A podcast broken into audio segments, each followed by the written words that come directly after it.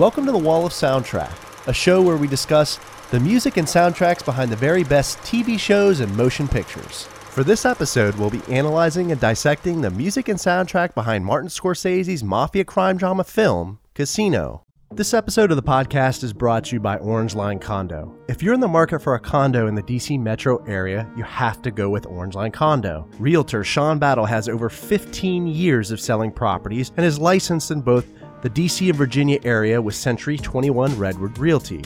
Sean has also been a top producer with the National Association of Realtors annually since 2005 and has been awarded yearly Century 21's Top Agent Awards for sales and quality service. Sean is also not only a good friend of mine, but he is a great guy and a realtor that is in your corner.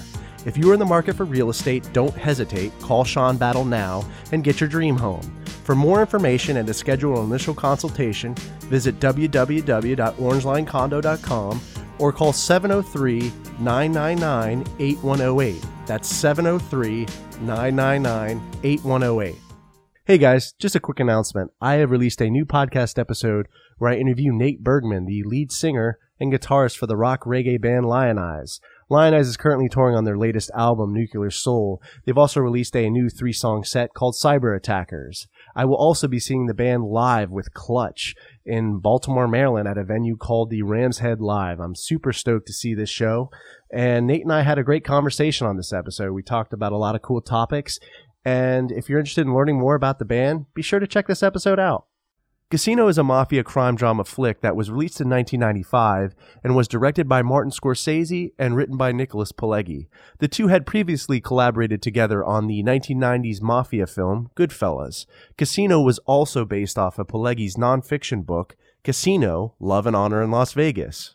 Casino also had an all-star cast including the following: Robert De Niro as Tangiers casino owner Sam Ace Rothstein, Joe Pesci as gangster Nicky Santoro, Sharon Stone as Ginger McKenna, James Woods as Lester Diamond, Frank Vincent as gangster Frankie Marino, Don Rickles as casino manager Barry Sherbert, and Kevin Pollak as frontman Philip Green.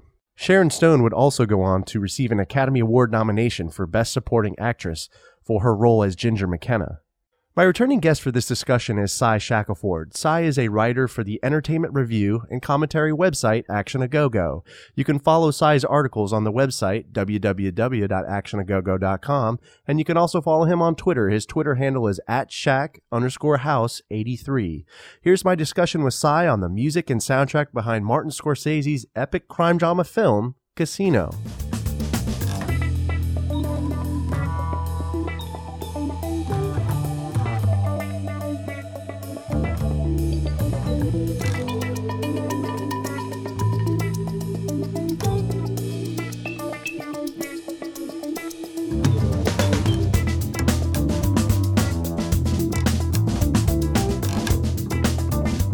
Hey, Cy, thanks for joining me again.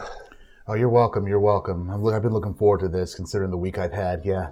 So what's new with Action A Go Go? We've got another managing editor now, and November, this past month, just yesterday, we were doing sci-fi.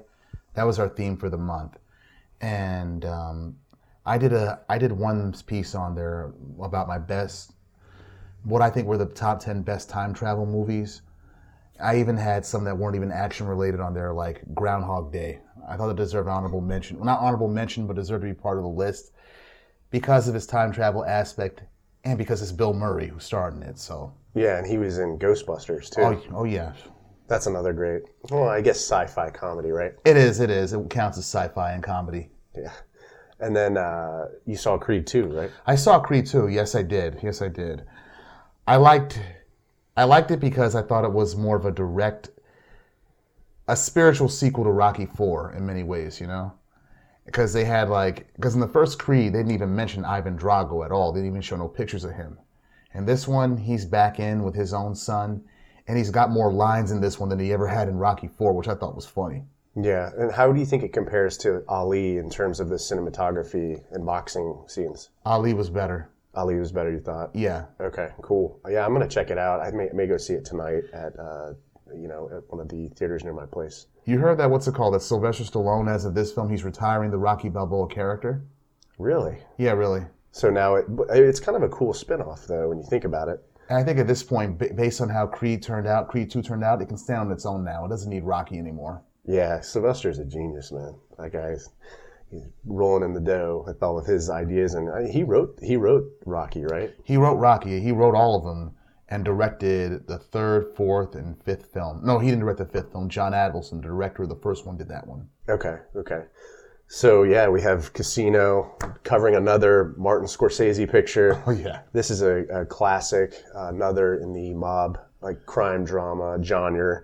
And I snuck in to see this when I was in 7th grade, I remember. Yeah, this film, it has, again, lots of great music, as we'll talk about, but also great performances with Joe Pesci, Sharon Stone, and Robert De Niro. Oh, yeah, all Oscar-worthy performances, although Sharon Stone, she's the only one that actually got an Oscar nod for this film. Yeah, and I don't know why Scorsese in the past always got, and his actors seem like they always get kind of, overlooked in these types of awards. They do, seriously. I mean, for years I thought it was because Hollywood doesn't like Martin Scorsese, but then when The Departed came out and he got all the major accolades for that, it's like, are y'all throwing him a bone just because y'all didn't give it to him when Goodfellas came out? Yeah. Or do y'all really think this film was dope? Because it is dope, but I want to know what your decision was based off of. Yeah, and I mean, Goodfellas and Casino, those are two great films. Casino, I feel like, is, in my opinion, a little bit, I like it a little bit more than Goodfellas. But I think... it's tough. Like, I think he should have got it for Casino. I think he should have got best director for that. Something, yeah. I mean, it was very stylish the way he did the film too. I mean, showing all the gaudy parts of Vegas, right. The casinos from both the customers and the people who actually run the town, their perspectives too. Yeah. And then I love the editing too with Thelma Shoemaker coming in again. I mean, she's really pretty much worked with him his entire career. Yeah, she has. And then, like we were talking about on our last episode, she won an Academy Award for The Departed. Yeah. So, but yeah, Scorsese and Nicholas, I think Pileggi. Pileggi, yeah, that's his name. Team back up again for another movie. And you said this was based off of a book, right? Or his book. Yeah, one of Pileggi's books that he did. Casino, Love and Honor in Las Vegas. Gotcha. And a lot of these characters are based off of actual real people. Yeah, they are. I had a question for you, and I wanted to see what you thought about this. Not Ace's character, but Andy Stone, who's the head of the Teamster Union. Was he supposed to be Jimmy Hoffa? He may have been based on that, because even though nobody knows what really happened to Hoffa, the way Andy Stone got killed in the film, like out in public, but nobody saw it. Yeah, I mean. To this day, nobody knows how Hoffa was killed, and I think that I'm going to go out on a limb and say he wasn't killed that way. I don't think he was shot in public, but I guess... Or maybe he's hiding. Yeah, who knows, but to segue into that, Scorsese's making his... he's going to be releasing the film, The Irishman, which is, oddly enough, about Jimmy Hoffa and I forget the hitman... His name right now, I'm blanking on it, but he wrote a book. I think it was called I Paint Houses. Mm-hmm. And that's what the movie's about, is this hitman. And some believe that it's been disputed that he murdered Jimmy Hoffa, but he was really close with him. And the other part about that movie is that it's a reunion between De Niro and Pesci and Scorsese as well, too. And Al Pacino. I mean, Pacino's never been in a Scorsese film, to my knowledge. No, and... All three of them, I don't think, have ever been in the same film, right? Not together. I know De Niro and Pacino were in Heat and then some other... And Righteous Kill and The Godfather Part 2, even though they didn't share any screen time in that one. Yeah. So that'll be interesting. But, this soundtrack's pretty awesome. Let's jump into the first song that's used for the opening credits, I believe. Yes. Chicago Symphony Orchestra, J.S. Bach, and Matthew Passion. Yeah, St. Matthew Passion. That's what the song is, actually something in German, I think, but that's what it translates out to. St. Matthew Passion, BWV 244. Yeah, I love that opening credit scene. Oh yeah, it has the you have the explosion, in the car bomb that goes off and De Niro goes flying, and you kind of see him going across the screen. Across the screen, a body just like floating, flipping across the screen, explosion, fire, amidst the backdrop of Las Vegas lights. Yeah, and they have they have those lights in the background, kind of use this texture, and it just works perfectly with the opening credits. And I think the song too has its religious overtones, which I think is kind of contradictory to the theme of the movie, right? Given what we see everybody do in the film, was like, you people don't have no gods, you don't worship no religion except for money. Yeah, they're not religious at all. These guys are criminals. They're killing people. I mean, stealing money, being involved in crime. So I think I like the juxtaposition, and I mean, it kind of fits in with the lavishness and kind of excess of Vegas and how over the top it is. Over the top, exactly, yeah. Like the whole operatic tone of the song as well. It really just like highlights the city. Las Vegas is, the empire in Las Vegas is superficial elegance or glamour that you want to call it. It's like, and based on De Niro's narration in the beginning of the film, in the opening scene, it's like, you got to trust somebody 100%, otherwise it doesn't work. But then, like, it has a whole new context when you watch the film the whole way through. And I feel like they don't trust, all of the characters don't really trust each other. There's like all this deception. Nor should they. They should not trust each other at all. Yeah, but I love that song and how they use it with the opening sequence. It's just great. And then we go into the Rolling Stones, a long, long while. Which was actually a B-side to one of their more famous songs, Paint It Black, which we've heard covered numerous times, especially this year for the promotions of the HBO TV series Westworld. They use this song a lot in there. They've been doing that a lot in recent years, taking these older songs and putting having a choir sing them, making it a little bit more darker and a lot more atmospheric than the original version. Yeah, I feel like they put their own little spin on it, exactly. A rendition. And I feel it fits into kind of like the music industry. You hear a lot of artists these days covering. There's a lot of covers. There are, yes. Which kind of irritates me a little bit because I don't think it really pays homage to, in some cases, may not pay as much homage to the artist, depending on the cover. It's a whole new song altogether most of the time, yeah. Same lyrics, but it doesn't sound the same as the original at all. Yeah. And I was going to say, for a long, long while... This was the way it was used in the film. It's an establishing character moment for Joe Pesci's character, Nicky Santoro. Yeah, who's, essentially the muscle. He is. He takes out the garbage for lack of a better word. And this song by the Stones, when it fades in, you get that sense of intensity, like things are going to escalate. Something's going to happen right fast. Here. Yeah. And I like the editing that they did, where when Joe Pesci starts attacking that guy at the bar, they increase the volume, like it just like, and I feel like that kind of matches the escalation, it did, yeah. Yeah, and they use it also in The Departed. Remember when that tracking sequence where Leonardo DiCaprio's in jail and he's talking to the other inmate. And they raise the level of that song by the Dropkick Murphys. The Dropkick Murphys, yeah. There's that editing technique that they use, and I mean it's subtle, but I like it. Me too. It just lets you know something's going to happen in this scene. Yeah, this scene it's just so, it has Scorsese's typical black humor in there. Yeah, it's like De Niro's character just walks to a guy and asks him, "Is this your pen?" And the guy just curses him out, and De Niro's just wondering why you cursing me out for, but then. Then Joe Pesci's character, Nicky, just takes the pen, just stabs the guy to death with it repeatedly. And even when you think the guy, like, he's going to stop, he starts stabbing him again. I was like, dude, he's dead. He's dead, yeah. Like, let it go. And the way he kills people with that kind of level of sociopathy reminds me of Pesci's character from Goodfellas, Tommy DeVito, who also had a real short fuse. Yeah, you just couldn't predict what that guy was going to do. Nah. So, yeah, I feel like, again... Scorsese's kind of a master at using the songs, and they just fit perfectly with the atmosphere. You can take anything. Yeah, and he's, we all know now, it's pretty obvious he loves the Rolling Stones. Oh, yeah. He's a huge fan, and did that movie as well with them, Shine a Light.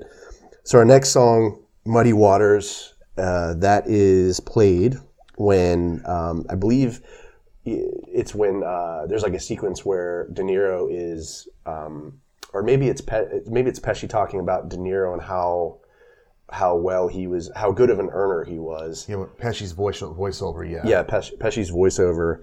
And yeah, I mean, this song, it's kind of badass, actually. Like, it really shows how De Niro is a great casino manager, and he just knows a lot about gambling. A made man in his own eyes. I mean, he can't be part of the Chicago outfit, the Italian mafia, because he's Jewish. But them trusting him to run the hotel, run the casino, the Tangiers casino like this, yeah, and doing it well, he feels like, it's like he says in the film, Las Vegas washes away the sins of people like me. Yeah, and in the lyrics too, I feel like it's represented there by. Muddy Waters in this song. At the age of 5, my mother said I was going to be the greatest man alive. There it is, right? It fits perfectly. And I love that kind of blues, that blues rock kind of sound to it. And like a start stop. Yep. Mm-mm. And like you said, I believe you said it was used in other movies as well. It was used in Goodfellas. Yeah, the montage, the 10-minute scene. With Ray Liotta's character during his last day as a wise guy, when he's on coke, has to take his brother to the hospital, get the coke ready for what's her face he's on the plane with, and then the last part of that scene where he's with one of his girlfriends, right, and he's snorting coke in her apartment. Yeah. That's when that song is playing. Oh, jeez. Like, you think you can just come over and fuck me and leave? Yeah, and then you have that crazy sequence where he's like. They're cooking the meatballs, and he's running around, and the helicopter's chasing him. That whole sequence was pretty crazy. And then our next song here is by Mickey and Sylvia. It's "Love Is Strange," and this was I don't think I've ever heard this one before. But we were speaking earlier, and you said that this was from Dirty Dancing. It was most famously used in Dirty Dancing, yeah. And I also heard it used in. What was it? The Kevin Smith 1999 movie Dogma. Okay. Yeah, a scene where Linda Fiorentino's character is in a diner talking to Jay and Silent Bob. Okay. And just to give some context for listeners, this scene is when Ginger is at the the craps table. The craps table, yeah. And she's stealing chips from the guy she's rolling with. Yeah, and Sam Rothstein. This is his first time seeing her ever. Although he's seeing her from like the security. The security room? Yeah. And then they freeze frame it on her face when she throws all the chips up. Like he's kind of like locked onto her, and that's where you get this music comes in, and you have that provocative like guitar piece. Oh yeah. Where you know that like he's definitely like hooked on her. You know he's smitten. Yeah.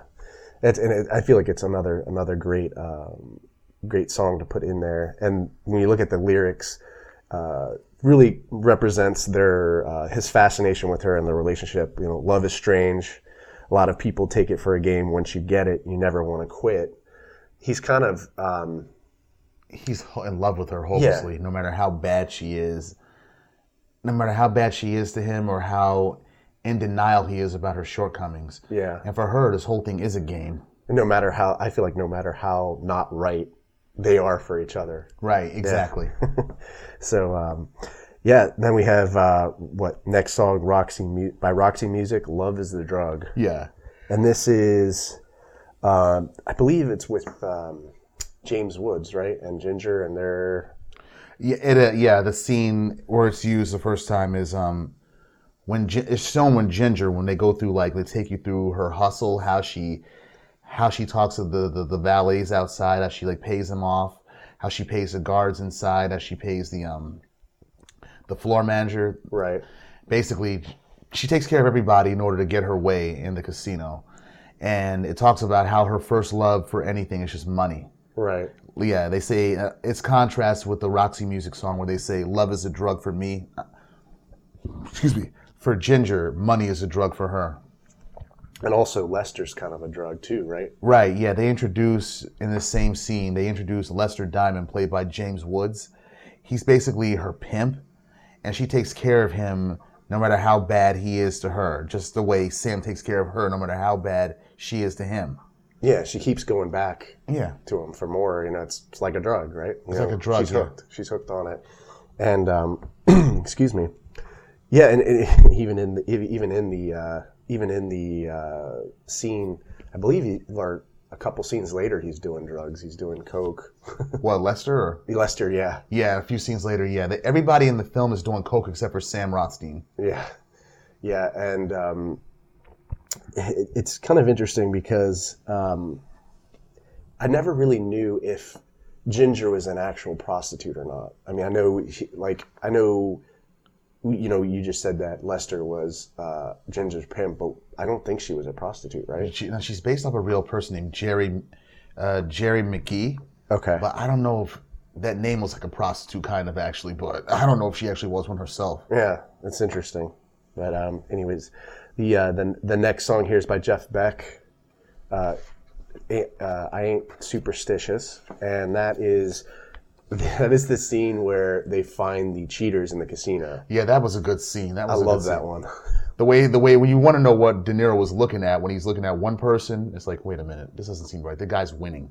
Yeah. He was having like that beautiful mind moment where he was connecting all the dots, and there's a lot going on there, which is why I think this song works so well with it because of the guitar part. Oh, you get that kind of like bluesy wah pedal.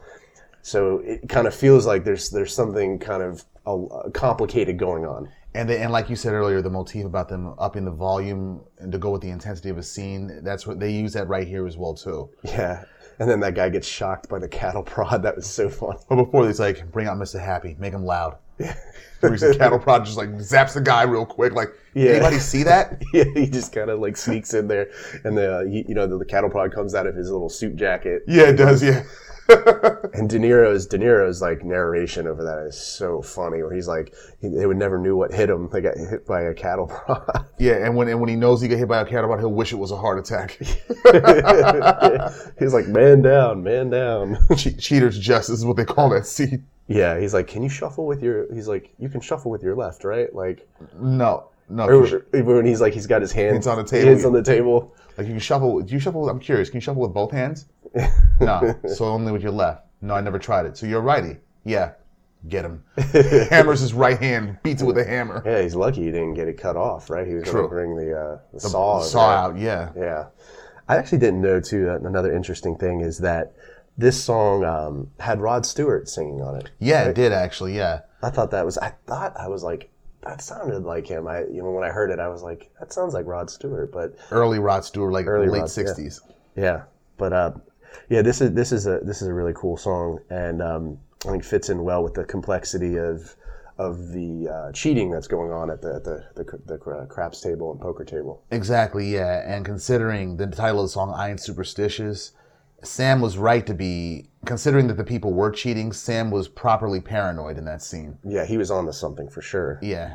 And like you said earlier in the film, the house rule in the casino is the house is not like to lose. Yeah, no, not at all. And then we go to Rolling Stones, Can't You Hear Me Knocking, which I love. This is one of my favorite songs that's in this movie. Oh, yeah. Because it just works so perfectly. You have that tracking shot. Mm-hmm. And it's Pesci at the Gold Rush, his jewelry store, and they really.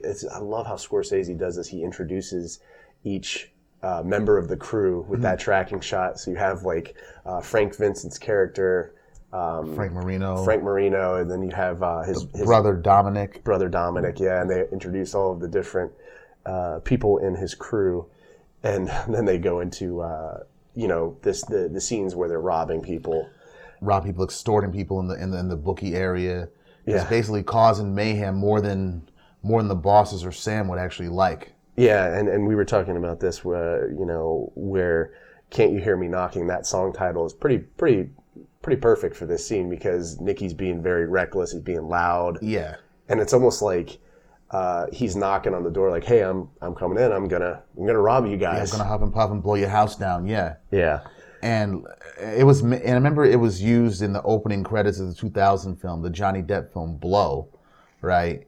And considering that film was about cocaine, there's a line in the song that has cocaine eyes. Cocaine eyes, yep. Yeah, and Nicky and his crew, they're all on coke all the time, and they show it. They show them snorting the coke. Yeah. And there's a scene in the film where you actually see it, where the camera goes from the straw's perspective, sucking the coke in the nose. Yeah, I love that. That was cool. Yeah, that's cool, like cinematography. It is. Yeah. Like a vacuum. Yeah. And then Rod De Niro was narrating, and he's like, "Yeah, they're getting really sloppy, right? Like because of the coke." And they were like talking about how Pesci couldn't beat up somebody. One guy could hit him with one punch, or one time he could do that. Now he needs like two or three. Yeah.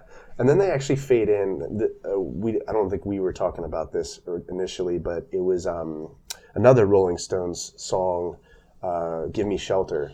And I don't know if it's actually the Stones doing that song. I think it's a cover. No. It's a live version of them doing it, actually. Okay. Yeah. They use a studio version, and they use a live version twice in this movie, actually. Okay. Again, during the scenes where Nicky and his people are getting really sloppy. Yeah, and they start shooting people's houses up. Yeah, like disproportionate retribution. It's like, dude, you're going to have all this heat coming down on you, like, if you don't shape up. And he's arrogant about it. He's like, "You're already in the black book." He's like, "The black book is bullshit. Only two names are in the black book. One of them is still Al Capone." Yeah. Nicky just didn't give a shit. Like he didn't care. Yeah, he did not care. And it came back at him later. Yep. Then we have the Moody Blues. That's the next song, "Nights in White Satin," and this song goes pretty well. I'm not as familiar with the Moody Blues, but it's kind of funny because the Moody Blues, the name of the band, the Moody Blues, and then this scene, I feel like is for lack of a better word, moody. You know? Yeah, it is. That's a good point. I didn't even think about that before. Yeah, and so can you tell me a little bit about this scene? Or yeah, it happens after after Lester's beating, I think. After Sam figured out that Ginger was giving his money over to Lester Diamond. He had his people track her down, and then Sam, he's never touched a gun or any kind of weapon in this film, but he's just as intimidating. Because he goes in the restaurant, sits at their table, and acts like everything's all cordial, but you can tell there's this menacing overtone about him, right? That something's about to happen, and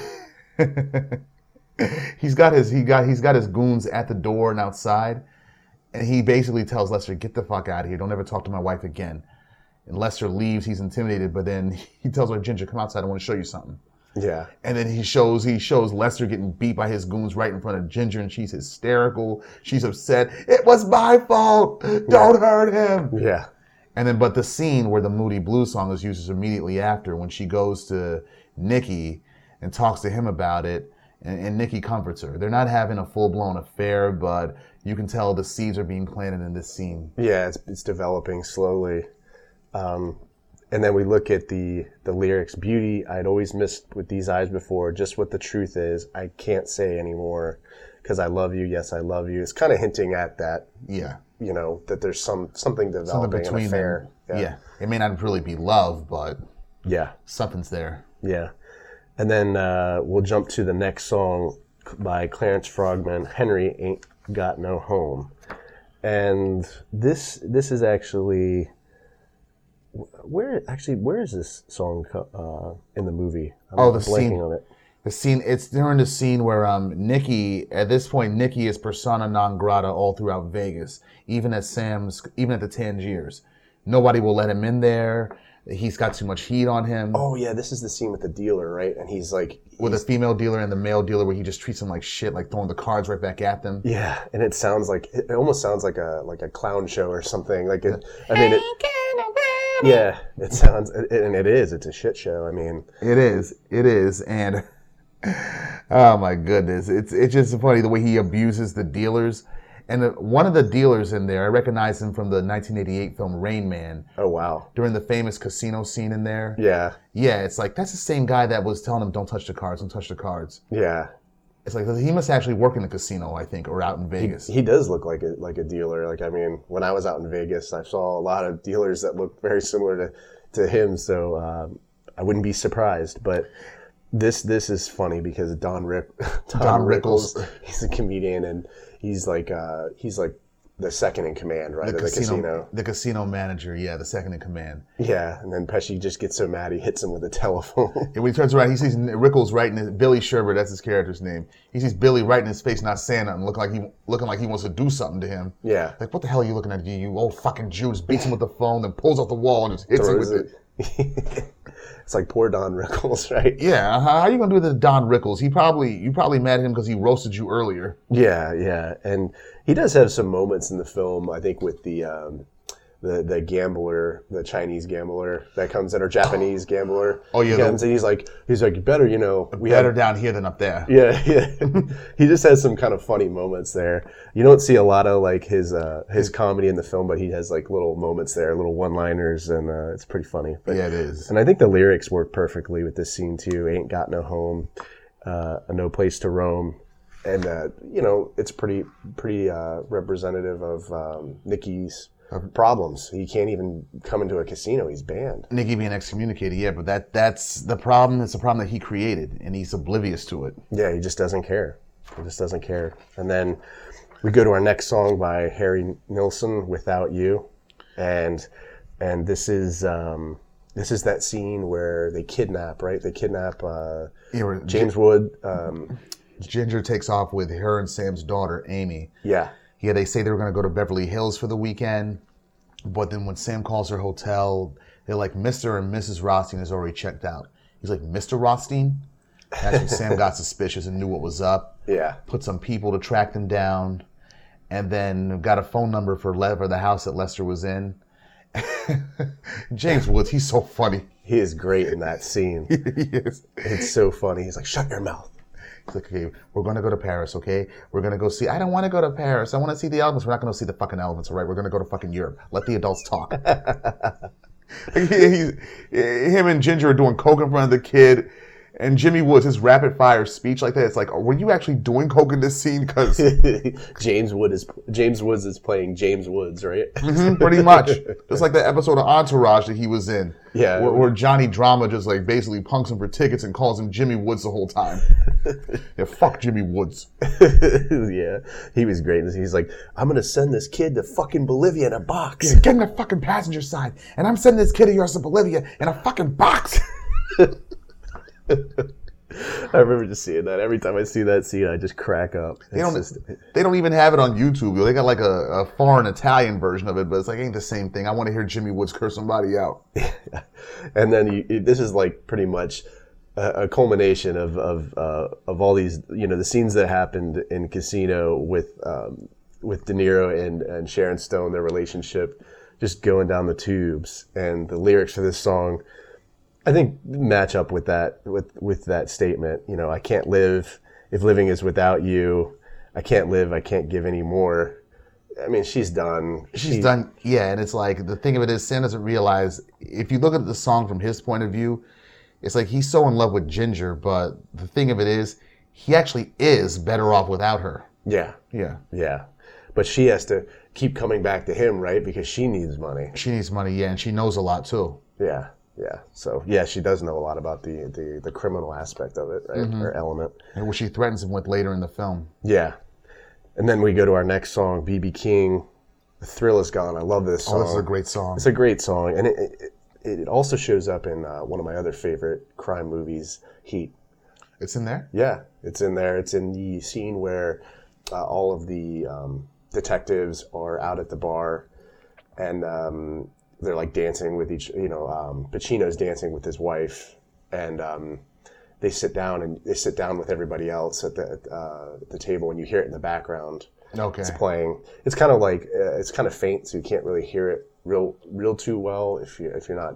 And he eventually has to be called out for a case. Yeah, the murder. So yeah, I love it in that scene. I love it in this movie as well. I love how B.B. King, he just lets the guitar talk for him, really. You don't even need no lyrics in this song. Yeah, he doesn't even need to sing. His guitar is like, you know, it replaces the vocal element. It is, yeah. Yeah, and it, what song is it? Is it a follow-up through?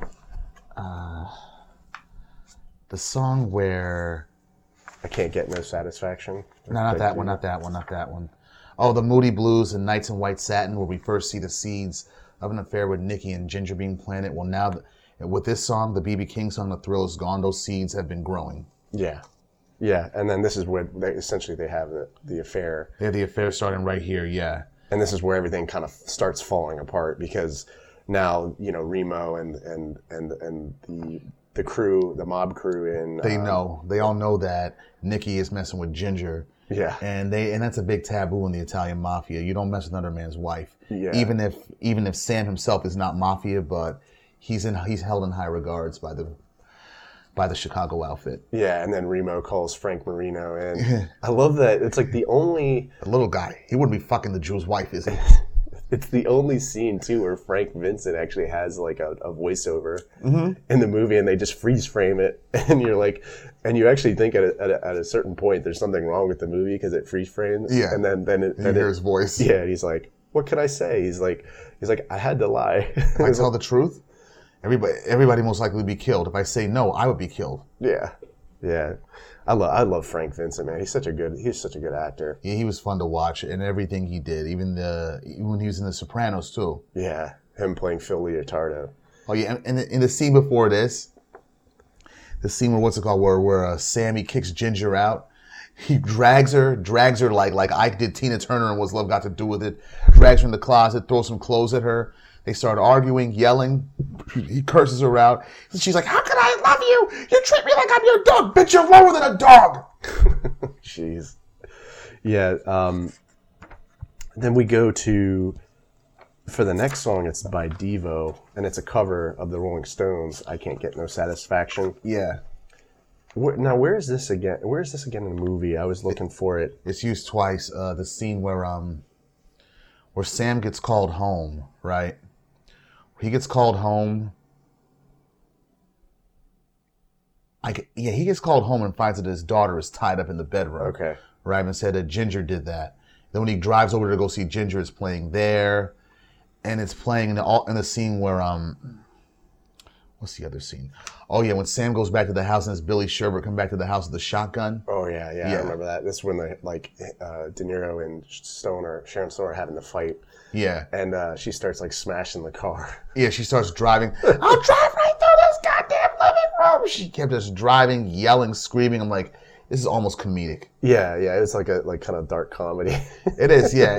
He's like, I'm not going to let you in the house. You're high. You've been drinking. He's like, don't you threaten me. Don't you threaten me. That scene right there is when I was like, Sharon Stone deserves an Oscar for this, because she can act. I mean, what's it called? I'm not even thinking about you in your usual shit where you take off all your clothes and have a sex scene. Yeah, she was really, really incredible in Casino. Yeah, she was. She's like throwing leaves at him. Throwing leaves at him, and Medino's like, he has his hand like, see this? See this?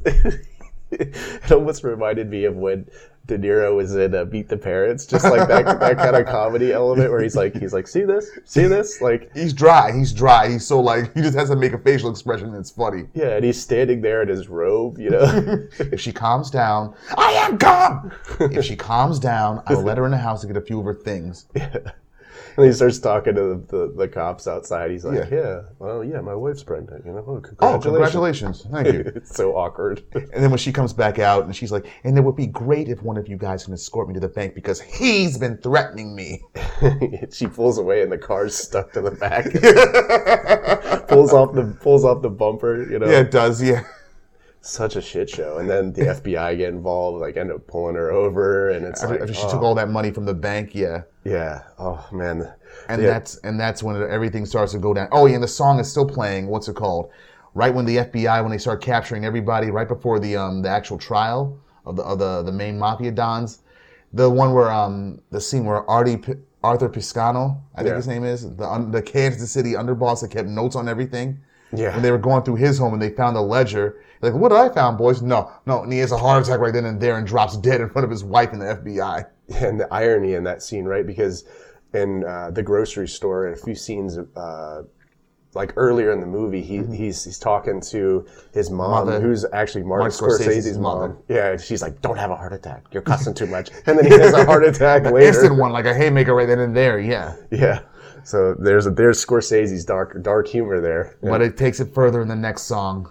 Yeah, and then the animals, the House of the Rising Sun, and this is a long sequence where they play this song. It's like where the assassinations, like everything's kind of coming undone. They play the whole song all the way through, actually. Yeah. Yeah, and you see the assassinations. You know, they're clipping all of the people involved. And Pesci's voiceover, he narrates the whole thing going down. He's like, when you knew the 25, these guys get 25 years to life for skimming a casino, sick or no fucking sick, you knew people were going to have to drop. Yeah. So what about Andy? He's cool. He's a Marine. He's like his dad. He ain't going to snitch. Remo? Why take a chance? That's what I think. Yeah. And then sure enough, Andy Stone, he gets killed, and Pesci's like, as much as they liked him, he wasn't one of them. He wasn't Italian. He could have snitched on all of them. Yeah. And they got them two old guys going around being the assassins, shooting everybody. Yeah. They just look kind of goofy and out of place. It is. Like, you guys are hitmen? Yeah. How old are y'all? Yeah. I'm surprised they were, able to do what they were doing. And travel to go where they were going, because they killed one guy. They trapped him in Costa Rica. Yeah. And it's like they shot him in the stomach. He walks out of the room, falling down. They push the gun to the top. It's like, where you going, jag off? Yeah. It's pretty intense. It is. And... What else happened in the same scene? The scene where, it goes full circle back to the beginning of the film, where we see Sam get in the car and it explodes. Yeah. And we learn what really happened there. Yeah. Yeah. And how Nicky was trying to take him out. Yeah. And let's go, he's like, what did he say? He said, the bombing was never authorized, but I suspect I know who lit the fuse. And so did the powers that be. Yeah. Then we see Nicky, he's in the cornfield thinking everything's calmed down, everything's all good again. But then you see Frank Vincent pull out a baseball bat, hit him in the back with it, and then his narration, the voiceover just suddenly stops. Yeah, it's also a song like, ah! Yeah. You cocksucker! Yeah, that is probably one of the most disturbing scenes in a mob crime film I've ever seen in my life. Like that, what happens to Nicky Santoro, and just getting beat by... his own crew. Yeah. Like the guys that he rolled with, and especially Frank. But then that's another irony right there too, because Frank Vincent, the actor that played Frank Marino, he was already beaten down or killed by Pesci in two other previous Scorsese films, Goodfellas and Raging Bull. Yeah. So in many ways, this is meta commentary and meta revenge. Yeah, and his character name in Goodfellas was Billy Bats. Yeah, and he beats this motherfucker with baseball bats. Yeah, it's crazy. He was holding two of them at one time with his brother's bodies being dropped, hitting him. Yeah, you see, watch. Yeah, it was very disturbing. Oh, I will say, but I guess you learn a lesson, right? Don't get involved in that type of line of work, right? Right, yeah, and the thing of it is, it's based on something that really happened too, where they beat a guy to a pulp and buried him alive in a desert cornfield. Yeah, yeah, it's.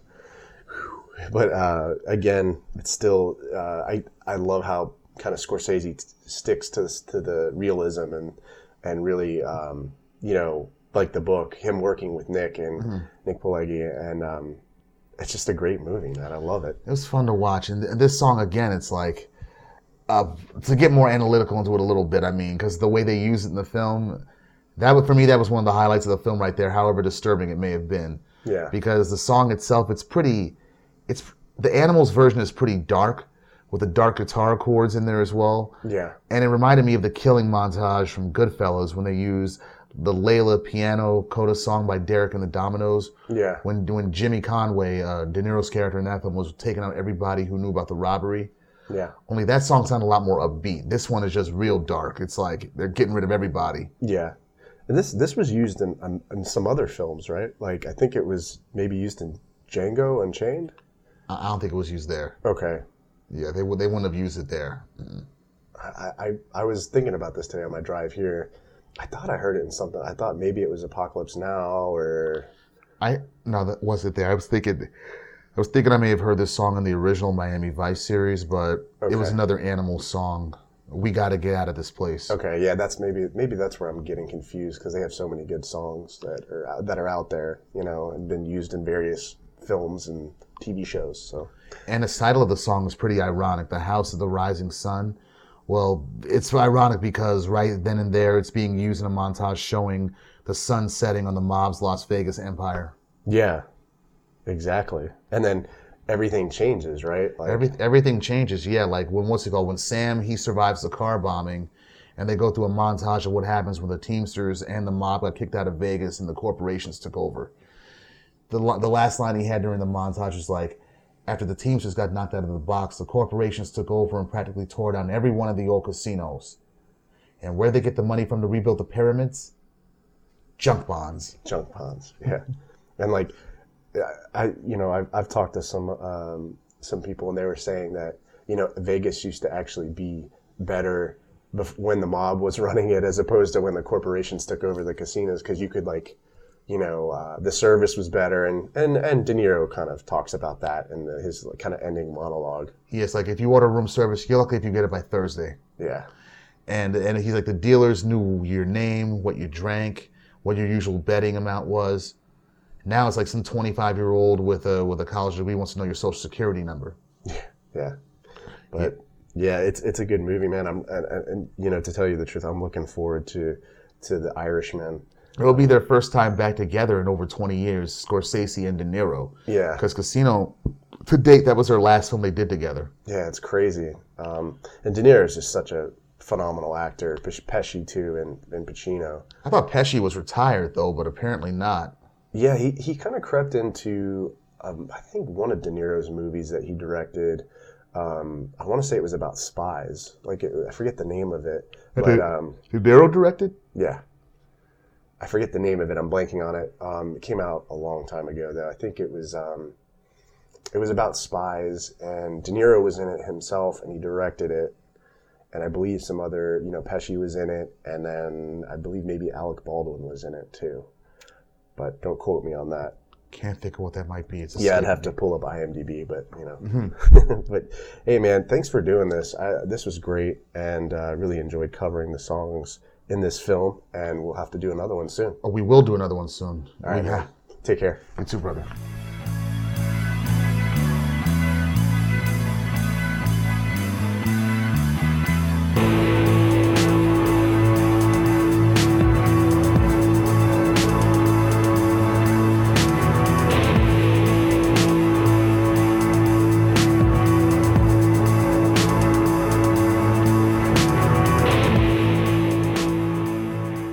This podcast is available on iTunes, SoundCloud, Acast, Google Music, Stitcher. So if you don't mind, please leave a review and give me some feedback. I'd really appreciate that. If you'd like to connect with me on social media, I'm on Facebook, Twitter, Instagram. I'm also on Untappd. My username is Brewtuned. This is Andrew signing off. Cheers.